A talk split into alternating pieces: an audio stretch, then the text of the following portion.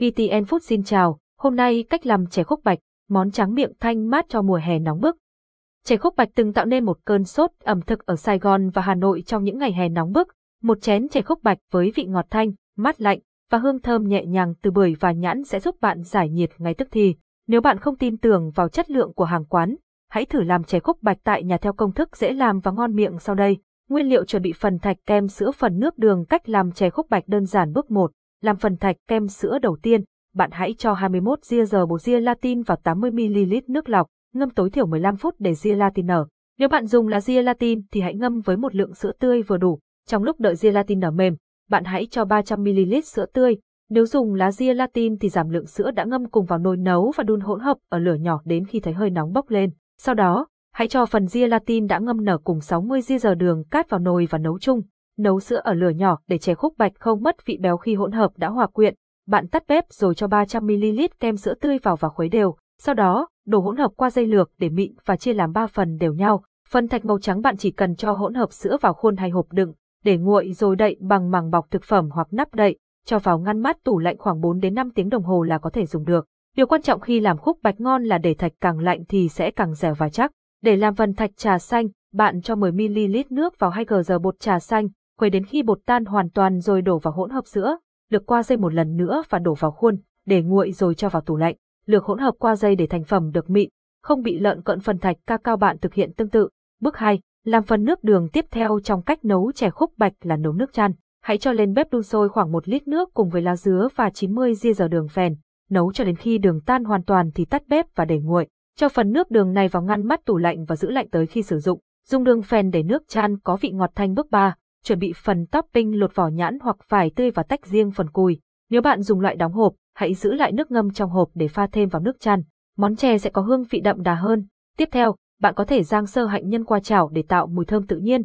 Khi cho vào chè, hạnh nhân sẽ mang đến một mùi thơm đặc biệt. Rang hạnh nhân cho thơm ngoài ra, bạn có thể chuẩn bị thêm hạt é, dâu tây, đào, xoài, mít để ăn kèm.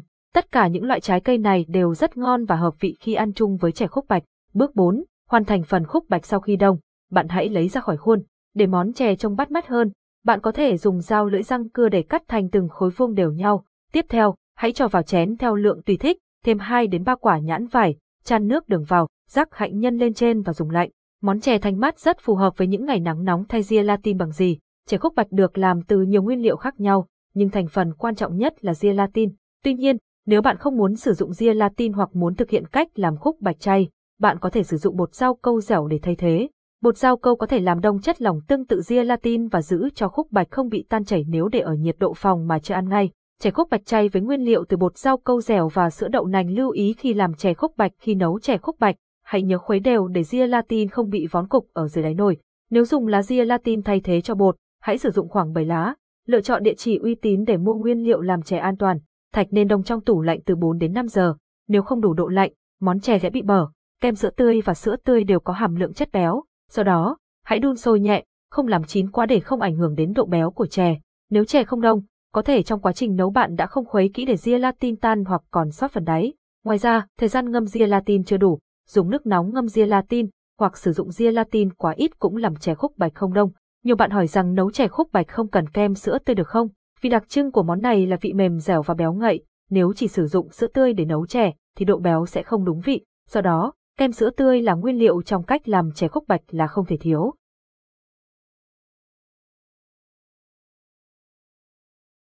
Bản quyền của Trung tâm Không gian mạng Việt Theo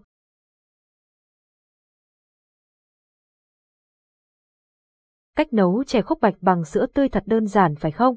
Với thời gian bảo quản khoảng 2 đến 3 ngày, bạn có thể tự làm tại nhà và thưởng thức món này bất kỳ lúc nào. Ngoài ra, bạn cũng có thể tham khảo cách nấu sâm bổ lượng tại dạy pha chế Á Âu để bổ sung vào thực đơn. Điểm 4.31, 13 bình chọn cảm ơn và hẹn gặp lại.